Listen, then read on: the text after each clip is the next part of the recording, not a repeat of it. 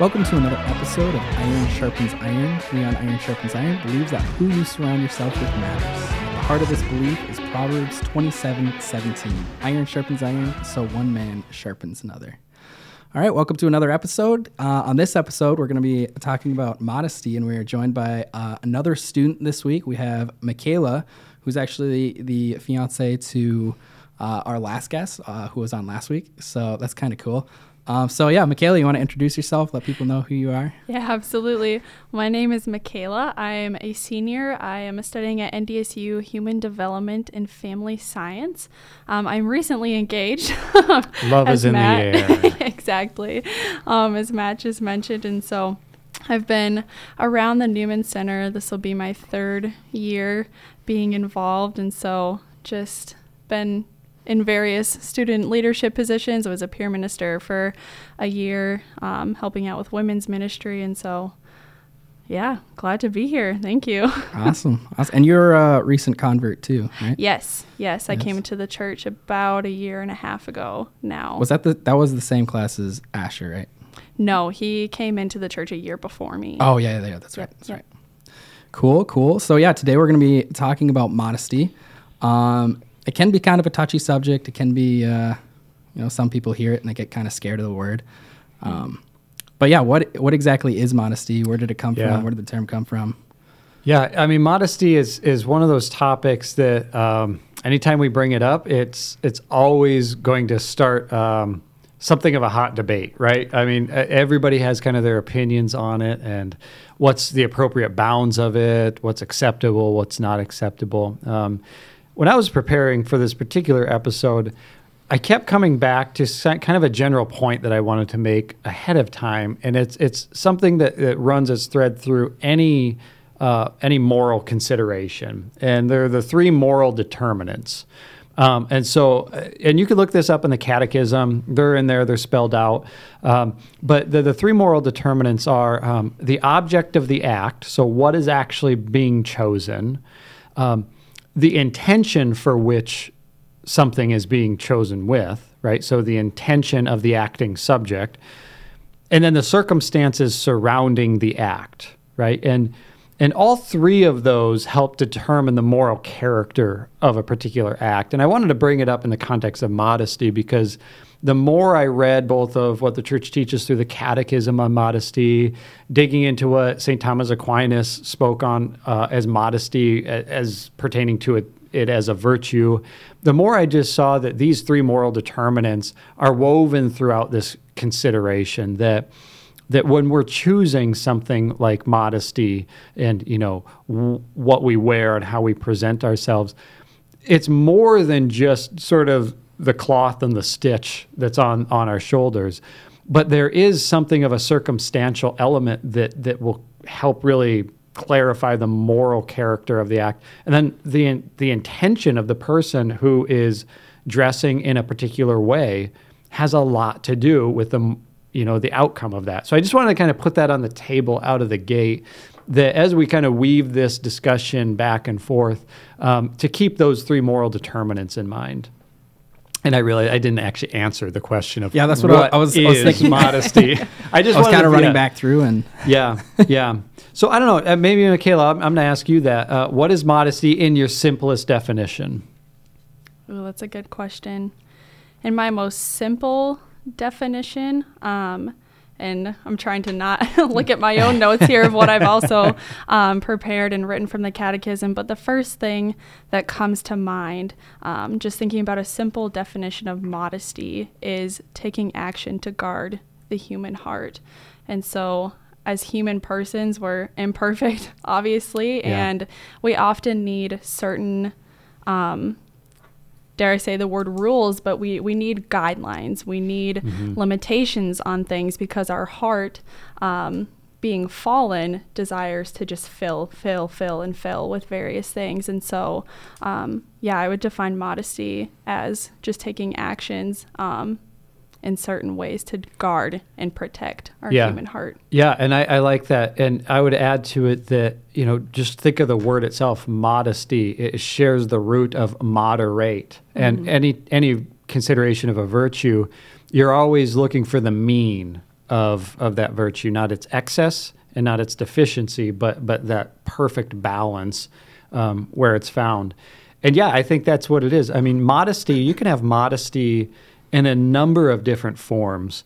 Um, I mean, uh, Thomas Aquinas, he he kind of parses out four different areas. You know, a, a, modesty could be a movement of the mind towards something excellent. Uh, it could be a desire of things pertaining to knowledge, so like um, scholarship, whereas the vice to that would be curiosity, uh, bodily movements and actions, um, and then outward show. So the one that we're really probably going to spend the most time is that fourth one, the outward show. Um, you know how we dress and present ourselves uh, to the world and, and in human relationships. So how do we moderate?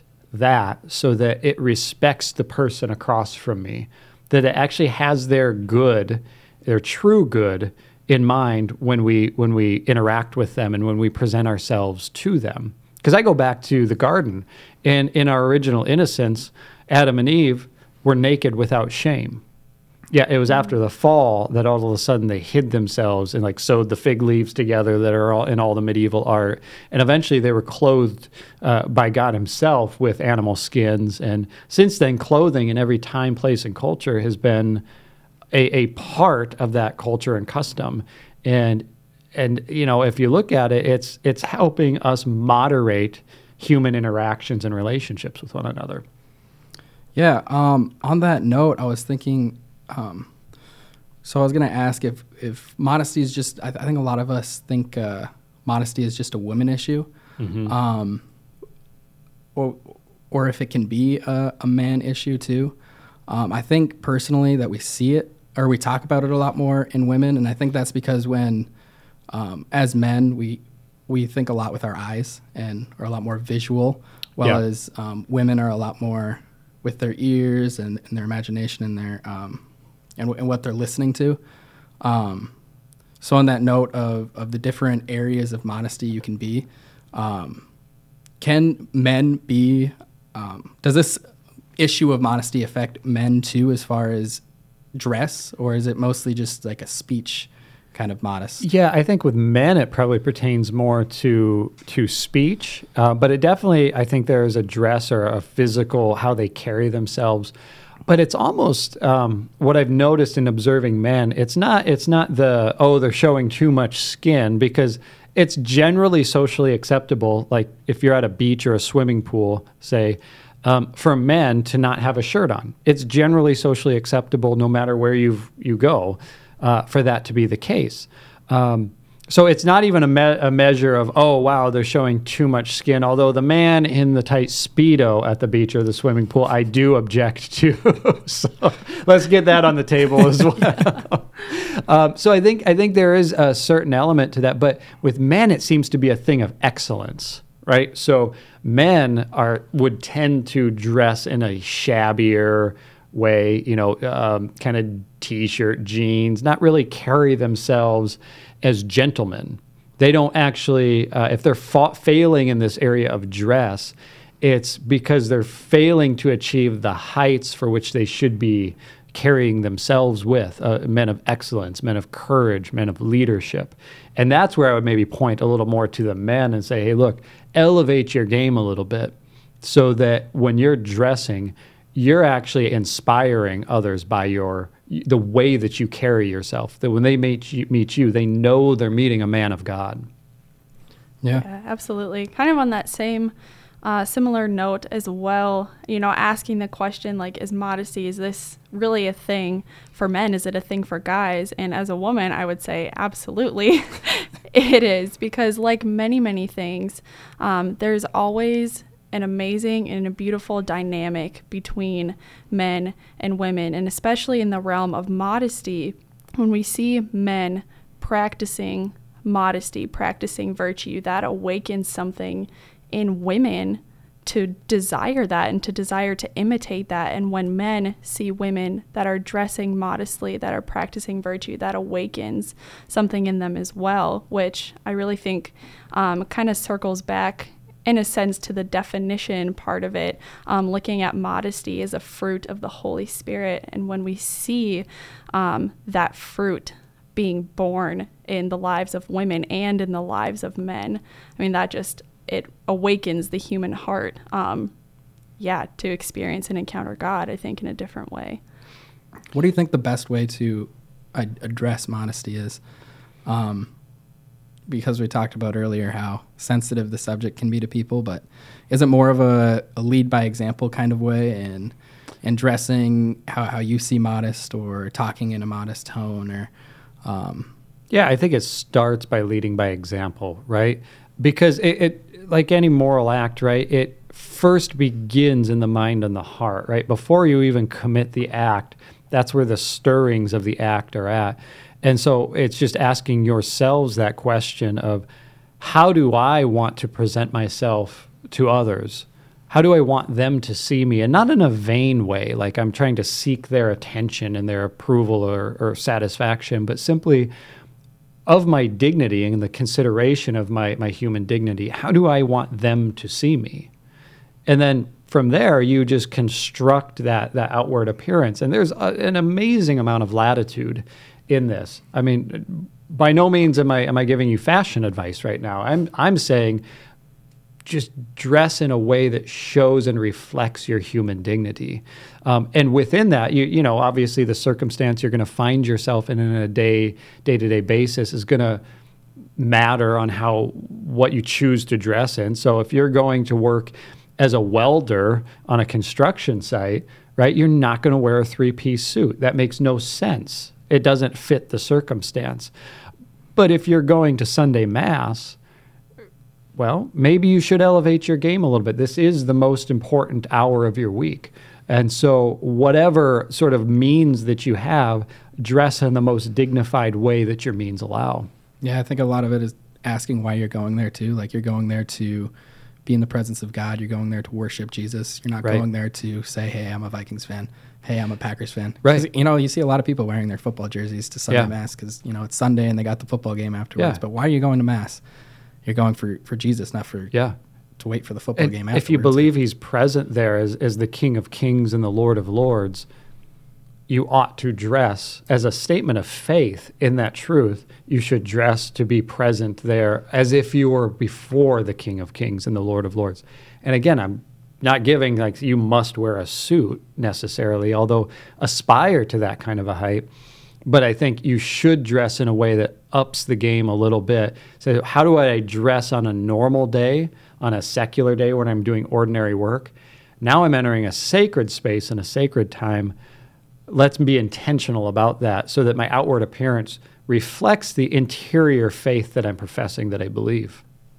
Yeah. Yeah, absolutely. I really really love this this perspective on human dignity and dressing in a way that reflects our dignity because so often with modesty it can be really really easy to focus on don't do this, don't do that and it again, like I said earlier, we need we need rules and we need guidelines, but that needs to be balanced with here is why, and that dignity is the why. And I really think when talking about modesty, um, it's good to focus on you know like the, the certain things you know that we need to do such as on sunday mass you know it's good to to elevate your dress and knowing what you're doing and why you're doing it, um, but to really have the human dignity of the person as the focus, as the highlight, having things that are uplifting to us about modesty is really yeah, I think the best way to talk about it. And like we kind of mentioned at the beginning, going full circle of just leading by example. You know, if you have something that you want people to know, are you doing it yourself? Yeah. And um, you know, it's it's interesting too because uh, modesty uh, as a virtue, it's like a it's a sub virtue or a related virtue to temperance. Now, temperance is, is has to do with difficult things, right? It has to do with actually um, controlling those various appetites and desires and making sure that the more difficult things are are meeting sort of that golden mean of the virtue, right? Um, whereas modesty is about actually easy things that are to do, right? It's not hard to dress modestly. Like, it, it literally, it just as a little maybe thought experiment or example, it's not hard to put your clothes on. It's not. And so it's just a matter of choosing the clothes that would match your dignity, right? And and again, there's so much latitude here. We're inundated in a world with fashion upon fashion upon fashion that um, in some circles it might be hard to find if you're looking at this store or that store because the culture is so immodest in general, the secular culture is. But to actually, you know, put the clothes on themselves and be modest, it's not hard. It it's an ordinary thing that you could do. Everybody could choose to do it if they want. Whereas, you know, some of the things with temperance, people may not have that virtue in hand. I mean, I think of things like um, with food and drink. Some people are more compelled. They they just don't have that that uh, virtue of temperance built up strong, and it's actually very difficult for them to say no to the drink. But it's easy to put on your clothes. So. Yeah, that, sound, that sounds kind of crass, but yeah, it's it, it, it is. yeah, I love in the Catechism it says uh, that modesty it its mean is refu- refusing what is it refusing to unveil what should remain hidden. Um, yeah, I lo- I love that just because it's you know you, when you when you you know wake up and you you put on your clothes it's easy but then you look in the mirror and you're like what what should remain hidden. yeah, So I mean, it, it should be pretty obvious, I think, when, when when they're talking about it. But I love that the um, yeah. that you could talk about this in the, the catechism, and it's just something that that stood out to me. Yeah, it's. I mean, modesty. It, it just protects the intimate parts of our person. Um, you know, it, it, like you were saying, it refuses to unveil what sh- what should remain hidden. Um, it's it's ordered to have us actually be chaste in our relationships, and chaste relationships are are the way that we love purely. So it's it's actually a function of purity, and if you want to be pure, you must be modest. And remember with the Beatitude blessed are the pure of heart, for they shall see God. And so, if our end goal then is to be in the presence of God, to see Him, the beatific vision, right? Purity should be a, a prime motive, something we're striving after. That in in our, our dress, that we would safeguard that, so that our relationships then we could see their dignified character, we could see how they actually reflect, um, you know, the inner character of the Trinity when we're relating to one another. That we're giving ourselves in various forms and fashions of relationship, and by making it chaste, we make it its fullest self, its purest self. So I think it does. It veils it. It keeps it holy. Um, Yeah, and it's not it's not just for purity for yourself, but when Right. you when you veil what should remain hidden, you are doing it for others too, and to protect the human dignity of the people around you. Um, especially especially for men who think so much with their eyes. Think. yeah. Um, Yeah, and, and it is. I mean, as as a man, I'll just underscore that point again. Men are intensely visual creatures, um, and and some of this makes a lot of sense. Think about the hunting cultures of, you know, prior prior ages, where men have to see motion in order to fulfill their roles as providers and protectors. It's it's a thing of battle, right? Men are geared towards motion. It's why when when you see men. Um, you know, are, are just superior in their ability to play sports. You know, um, throw a 90 mile an hour fastball, um, and the best men will be able to hit that ball. The average man, maybe not, but I can guarantee you, very few women will hit that ball because they don't see the motion the same way that, that men men see it. So I think when we're talking about motion and men, okay, uh, this comes into play because men then are going to be visually attracted to the movement of woman. yeah, And, and it's ordered of, in its purest and proper form towards marriage and the begetting and raising of children. Okay, that's the place for it. But not every woman walking down the street is that man's spouse, nor will she be. And I think that's the thing to keep in mind is that somebody that that's either somebody else's spouse or potentially somebody else's spouse. So yeah. And I'm not. This is this isn't something to take the the man off the hook for dressing No, immodestly. Um, it's just you know pointing out that, that men are extremely visual creatures, and this is the, the problem that that men have. But also with with men, you have to remember to dress to also dress modesty and protect the hearts and the human dignity of the women. Yeah. But also do that not just in your dress, but also in your in your speech and how you talk to them and um, the actions you you give to them, um, and you provide. But yeah. Yeah. Yeah, no, I 100% agree with that. And it really goes back and touches on, you know, when you asked the question earlier, like modesty, is this a thing for men? And we, you know, we all agreed, like, yes, it's a thing for men and for women. And I really, really think, too, um, yeah, agreeing with exactly what you said, that um, for women, it can often, and this is, um, just kind of doing my own research, have really found um, that it's like a very, almost a, like a feminist mindset to think, you know, like, oh, the guys, you know, this is just their problem, you know, and this is just something that they need to take care of.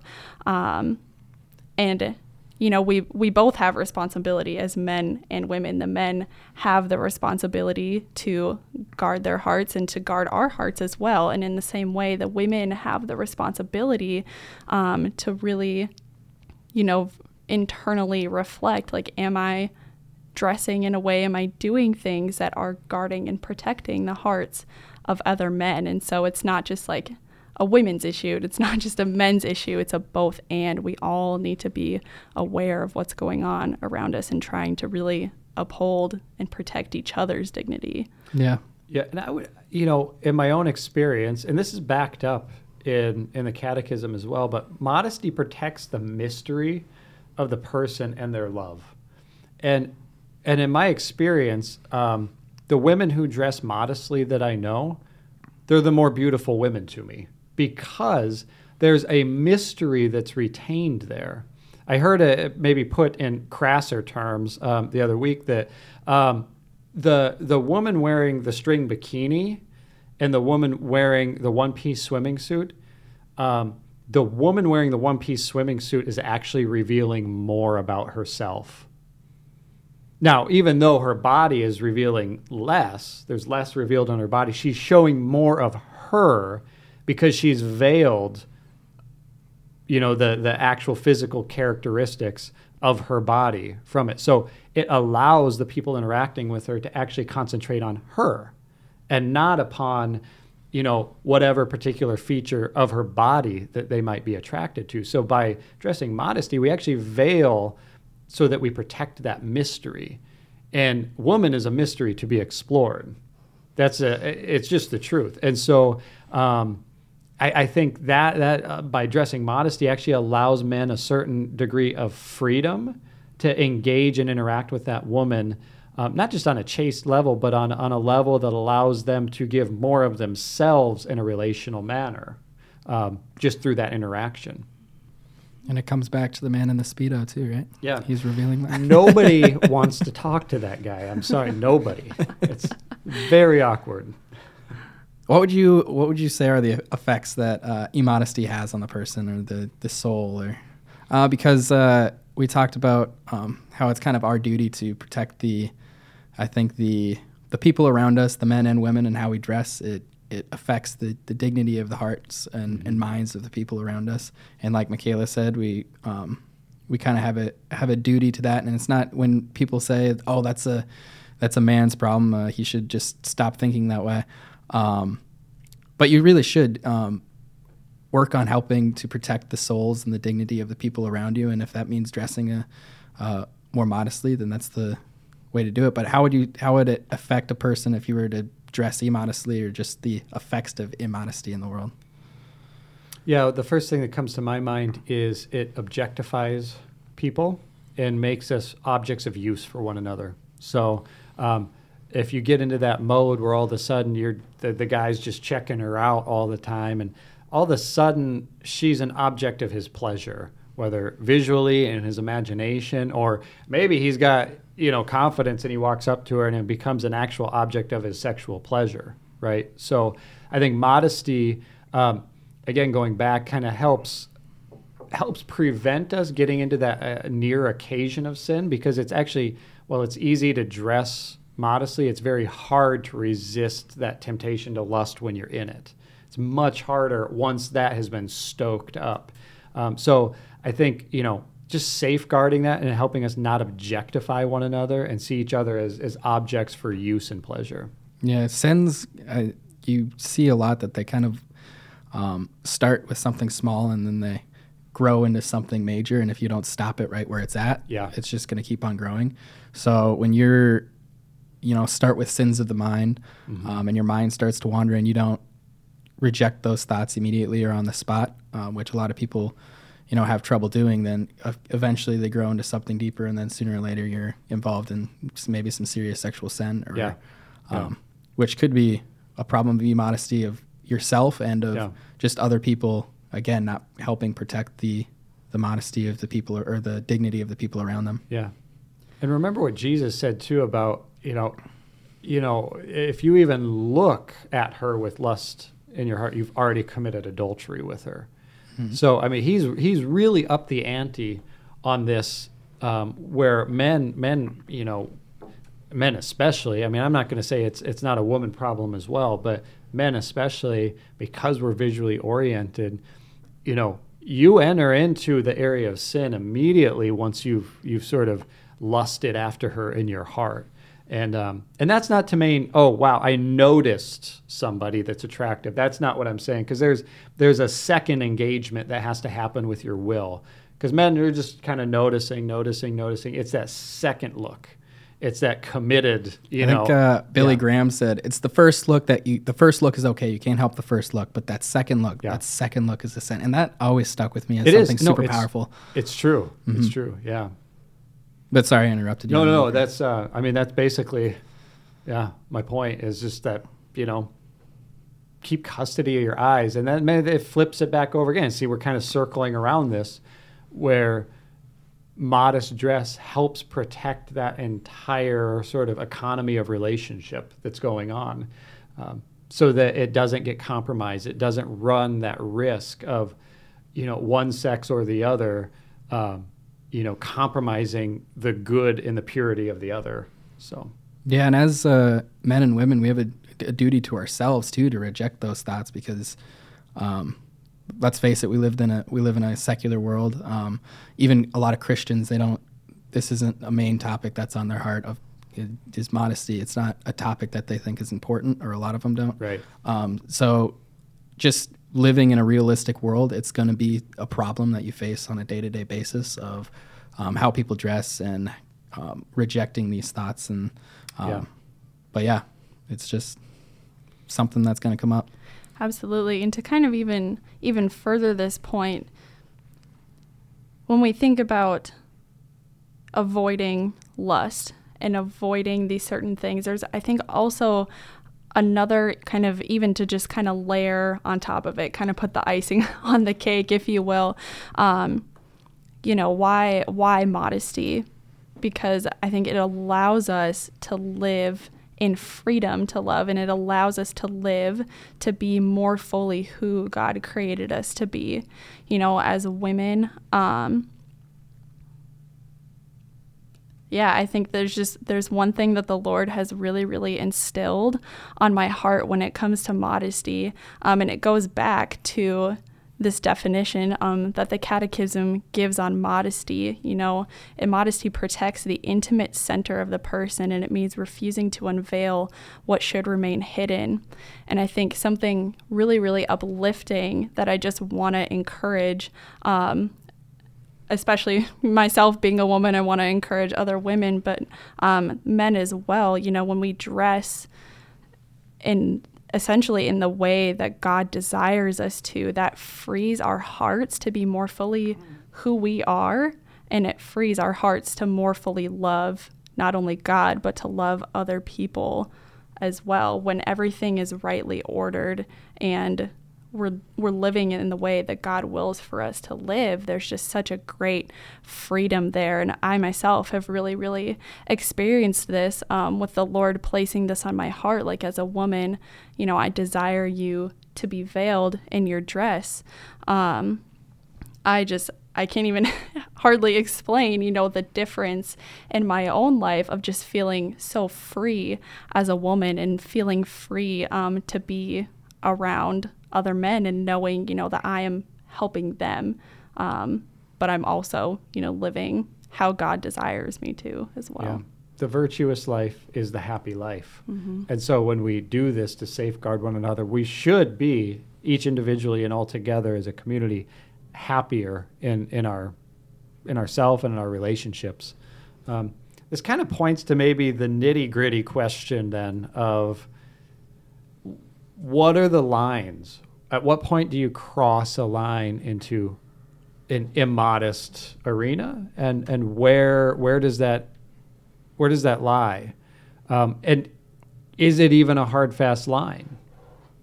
I mean, what do you guys think?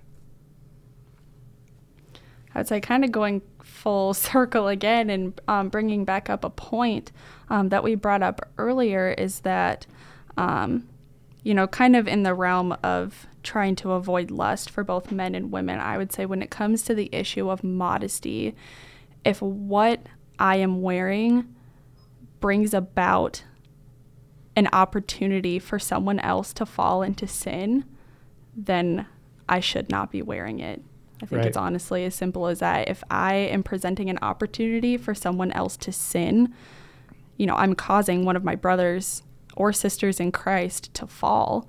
Um, and we're called to to uplift each other. We're called to Yeah. kind of run this race side by side and help each other get to heaven. And so if I'm doing something that hinders someone in a very small or a big way to get to that eternal goal, you know, that's Right. that's the biggest thing. So, I in think. other words, you're saying you have to be very honest with yourself and how you're dressing. Um, I think it's hard for Mhm. people to kind of they they look in the mirror and they're like, "Oh, this looks good to me," um, and Right. it, it probably does. But then you have to ask yourself, now what would other people think of this? And I think that can be hard to do as a man or a woman to say what is going to cause the other to sin. Yeah, because you don't you don't have the certainty that it did, right? Because actually, a virtuous man, and Jesus proved this point. He was able to walk into the presence of of prostitutes and remain sinless, mm-hmm. right? So actually, the virtuous man could be presented with the you know the circumstance anyway of being surrounded by you know the scantily clad women and, and things of the world but doesn't fall into sin because he remains lust free right? He remains his eyes remain upon their eyes. His relationship and the purity of his heart remains intact. Um, it's it's sort of the the non-virtuous man that's prone to fall into that. Um, and I think it goes back to why I wanted to open with those three moral determinants a little bit because there is, um, you know, the object of the act here, um, in some ways also depends on the circumstance. And what I mean by that is, um, you know, if a wife uh, dresses in a certain way to appeal to her husband, that is not a sin. Now, if they're out in public, it may be a different circumstance because she might be inadvertently appealing to other men as well. Um, but if she dressed in a way um, to uh, please her husband and entice her husband, that is actually not a sin. And, and Aquinas parses this out pretty clearly.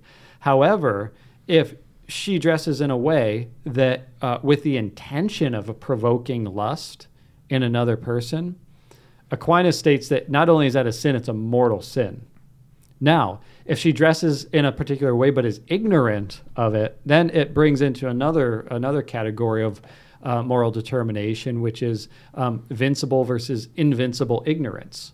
You know, so if you're invincibly ignorant, you just didn't actually know better. That's the thing. And we actually live in a culture where I think a lot of people don't actually know better because the culture around us, the secular culture around us, has been I mean, so sexualized, so pornified in like every movement and in every sphere of it, um, that people generally are just then going to adopt the sort of the cult- cultural norms around them.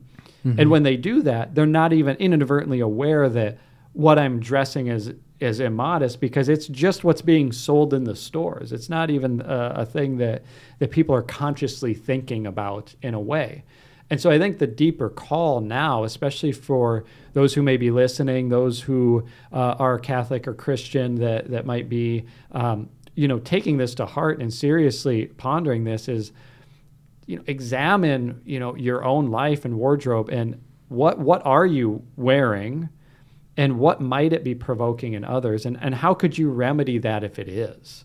And start really uh, trying to purify your own motives. And look, I get it. Uh, clothes are expensive to overhaul a wardrobe people might not actually be able to financially afford it. So it may actually take a certain level of creativity to uh, begin drifting out of sort of the cultural norm that the secular culture provides towards us and dressing in that more modest way. And it can be very frustrating, um, for sure. I mean, I've witnessed this with with uh, just within my marriage and within um, a lot of relationships that I've known. That it's hard to find modest clothes that fit well and that are flattering, and it's not an easy task for every woman. So I, I kind of feel for the the uh, difficulty of the cultural circumstance right now. I really do because it's not easy. Yeah.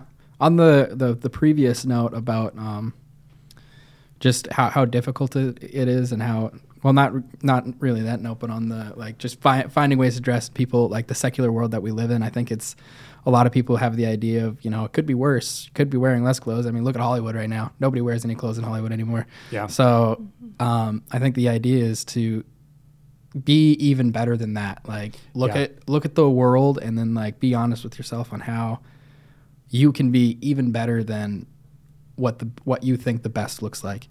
And yeah, go with that. And yeah, to second your note, I I don't think it can be easy with Yeah. um, finding different clothes in the.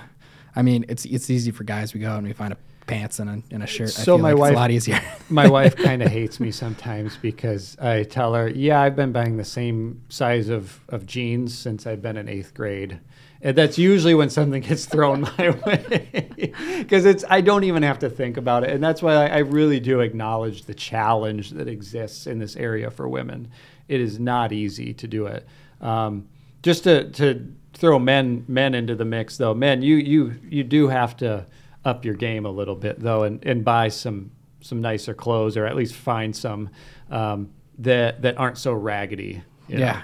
You know, maybe you have your work clothes if you're Yeah. uh, if you do construction or something, and you have those jeans. But you know, maybe go Yeah. out and buy a pair of khakis for. Uh, Yeah, it's not. know, it's actually something. not any any more expensive to buy a nice pair of pants than a raggedy pair of jeans. They're Yeah. the exact same cost. So I am one to talk though. I think the last time I bought a pair of pants was like a year ago. yeah, So I, I just stick with it and yeah. keep them clean. And I'm No, that's it. They're good quality. Yeah, yeah.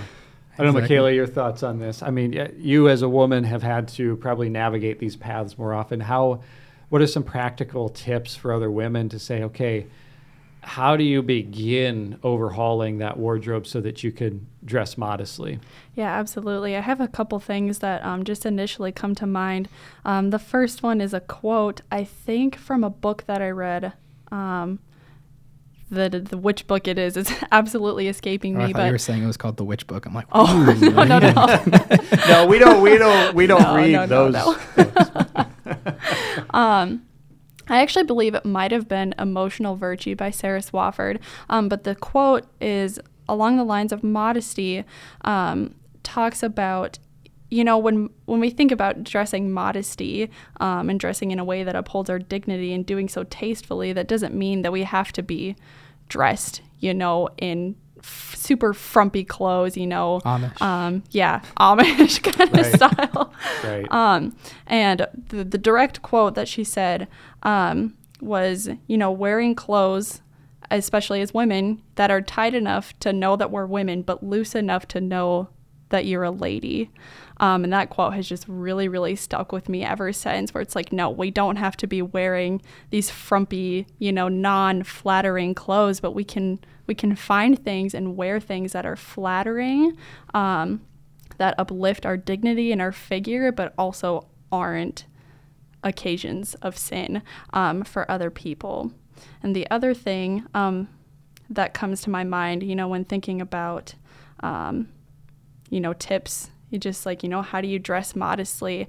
I think um, something really, really good to do um, is put on an outfit, one that you wear regularly or just going through your closet, put something on um, and just look at yourself in the mirror. And if you ask the question, is this modest? You know, even having the question of it is something in our heart, you know, is kind of attuned to the fact that, okay, maybe, maybe this isn't modest. And so, um, and I have gone through a complete transformation in my wardrobe of, you know, something that I once thought was modest. I now have completely gotten rid of. And so it definitely is this process. Um, but I can say that going through that process and when you're able to put something on, and you don't even have to ask the question, you know, is this modest? You're just able to put it on and you feel completely comfortable in it. That is probably a good sign, you know, that we're dressing modestly. And of course, um, that goes with kind of making sure that you're well formed, you know, and knowing um, what something that is modest and something that's not. But um, I think we're a lot smarter than we think we are when it comes to modesty. Um, and so being able to, yeah, just put something on and not even having the question of is this modest or is it not um, can be a really, really good way to kind of kind of indicate whether something is or isn't. Um, and kind of one last thing too that I really just want to kind of throw in there as well. Um, going back to this idea of like, yeah, in our culture, it is really, really hard to dress modesty because you go you go out to look for clothes and it's just it's everywhere. You know, there's there's not really I would say at least, you know, if someone knows of one, please let me know, but a store, you know, that's like dedicated to upholding the dignity of the human person. Um, and so, though it is challenging, it is absolutely possible. And one thing that I've really, really come to love is thrift stores. I mean, just I was actually thinking the yep, same thing. I'm yep. like, I hear a lot of women talking about thrifting, absolutely, thrift stores. It's and a big topic here at the Newman Center. absolutely. Not only is it useful, it's fun. You know, I don't even know how many times groups of women from the Newman Center have just gone out and gone thrifting together. So, though it is difficult in the world that we live in, it absolutely is possible. And I really wanted to offer, you know, that little moment of encouragement there. Yeah. You have inspired a business idea of. Uh, opening a shop that protects the human dignity of the person. Absolutely. So if anybody wants to take that motivation to do that, go for it. And right. then call the shop Dignity because that's a, yeah, that, just that, a side thought there. Sorry. That, that's something like Tom Haverford, you know, from yeah. Parks and Rec might might uh, Dignity. Exactly. It has to have that swag swag kind of name to it. Yeah. Yeah. No, but those are some awesome tips, Mikayla. Yeah. Yeah. One one last point I kind of wanted to touch on too uh, before we wrap up is pastoral sensitivity because we've kind of you know circled around this topic. It's a tough topic. It it, it usually results in um, no small bit of arguments and disagreements on on what is modest what is not modest. But um, but the question i wanted to kind of raise is about pastoral sensitivity. So because the culture is the way that it is and because we're actually called to evangelize and to convert hearts right we want to make disciples of all nations how do we go out into the culture? We know we're gonna we're gonna encounter immodesty in in dress almost wherever we go. I mean, this this fall when we were out on campus doing a lot of our outreach and our tabling, I mean, it was quite apparent. Um, just the the average person, um, what they were and were not wearing. I mean, it was everywhere this year. Um, yet that that soul matters, right? And if we lead with something like modesty, be like girl, put some clothes on. You know, you're you're, you're sinning. Okay, that's not likely to yield a, a, favorable response to the invitation to come and see. That's probably going to turn them away. It's probably going to harden their hearts towards mm-hmm. towards the gospel. So, what kind of pastoral sensitivities do we need with this in order to kind of patiently help and guide people through? I mean, what do you guys think? Yeah, I think we talked about it a little last week when we were talking about human dignity, but there's two um, kind of far sides that people go on um, for for picking a side on this. Either people are very too lenient in how they um, want to bring about people sinning, and, and people don't like to be told, "Hey, you're you're sinning," or like, "Hey, put right. your clothes back on," or, or people don't like to hear that. They don't, don't like, judge me. Exactly, yeah. and there's usually that that far right side who's like, who who does that and is like you're dressing like uh, like a such and such you're um, and then they, they they say all these nasty things about you and that hardens your heart. And then you have these people on the the other side who of the spectrum who are like you know just wear whatever you want. If you don't want to wear clothes don't wear clothes. It's your body your choice. Mm-hmm. um, then you have that side. But i think it's important to uh, first of all keep in mind where this person's coming from. You always want to try to meet someone where they're at. Right. Um, and then second of all be honest with them. Um, it's always hard to talk about like how a person's dressing, but obviously, you know, be honest with them and, you know, if you, you know, recommend certain um, areas where they can, can go to learn more about um, how they can be modest, recommend Iron Sharpens Iron podcast. Yeah, there Uh, you go. That's that's what you got to recommend. That's But- the answer I was looking for, Matt. Just- just- you you have to tell them about Iron Sharpens Iron. Exactly. No, but uh, yeah, bring up uh, different ways that they can strengthen their faith and ask, you know, them questions about, have them question, I guess, how, how they're dressing and ask questions to make them ask questions is, I guess, how, how I'm trying to word that. Yeah, yeah, and I would. I, my answer to the question is maybe, um, you know, considering where are they at in terms of their their Christian growth, their growth as a disciple of Jesus. Are they just like a, a meager germinating sprout coming out of the ground with barely any roots, right? Because you you would have to take a real, real delicate approach to anything, and I would almost recommend, and if you discern that's the state of uh, somebody's relationship with our Lord and in the process of conversion, hold off on the modesty discussion because that that person at that state is is likely to be crushed very easily. You want to make sure that they have things like a good prayer life established, that that they're understanding that all have sinned and fall short of the glory of God, yet Christ's grace and His mercy are ever present, and that they're seeking that grace uh, through the sacraments, right? And, and when you start seeing some of these things and they start that spark of their own initiative starts to take take root, I think that's a great time in the context of your relationship with them. So it actually there's an established moral authority that you have in their life. That's where you have the conversation and, and maybe offer that gentle correction and, and the reasons why. I think in my mind, that's the ideal way to approach this in a pastoral way.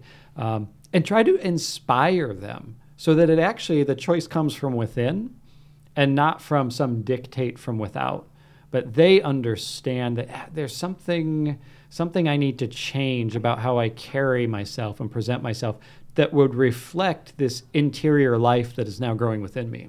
Yeah, Yeah. absolutely. On that on that note of kind of inspiring others, that's almost exactly what I was thinking was just show them the joy of what it is to live modestly because we do have um, you know, these kind of like practicals and what it looks like to live modesty, but then to really, again, say why and show the joy of what it really is and what it means to live modesty, show the joy and the freedom, you know, that comes from it. I think is like one of the biggest things to kind of keep on the forefront is like yes this is a touchy subject and yes it can be hard to talk about but oh my gosh once we do um, yeah there's just such such a beauty such a freedom into living modesty modestly Yeah. Around here at the Newman Center, we're pros at changing lives, right? We're in the Yeah, business of it, that's so we're That's professional. what now. we do. well, yeah, no. Uh, bringing up the the conversation, I think it's it's nice to, um, you know, maybe have them teach you a little bit about it and and see what their thoughts are, are on it, and Yeah. ask them, hey, what are your thoughts on on modesty? What are your Yeah. what are your thoughts Mhm. on the culture? And and then they can kind of you know it gets in their brain, and then, Then maybe they they, start thinking about it, and then maybe they ask them- themselves, am I truly being modest? And then. Um, but now they both listen to Iron Sharpens Iron, and then they hear what you're doing, and they know exactly what you're doing. So, no, it's it's a complete win, total victory. yeah. All right. Any last notes for you guys that you wanted to to say before we cut out here? Yeah, it's about love. I mean, it's about trying to love the other in in the best possible way and trying to protect that love the best that you can. That we would not lead each other into temptation and sin, but that we would lead each, lead each other into virtue and that higher calling of life. Yeah, absolutely. Honestly, on the same note of trying to do that for one another is to really, you know, pray about this as well. That is one thing that I would say is to pray about it. Ask the Lord what He wills and what He desires for you, um, you know, in in this realm of modesty, because we can come on here and we can talk about it. And I hope that you know this has been. Um, some time where we've been able to say some things that hopefully inspire people and we're able to meet them where they're at and love them through that. Um, but the biggest thing would be to pray and be able to receive that from God because ultimately He is the one, you know, that will change our lives. Amen. Amen. Amen. Yeah, that's awesome. All right. So yeah, like, subscribe, follow if you liked it. If you saw anything that or heard anything that you found inspirational, send this off to a friend. Um, if you need to tell somebody to dress modestly, send this off to them. if you really want to let me have it for anything I said, just come by the Newman Center. You can come to my office. You yeah, drop something in the Yep. comments too. Say, uh, Nathan, you're doing great, or Nathan, you got to talk. Quiet, quiet, buddy. All right. God bless.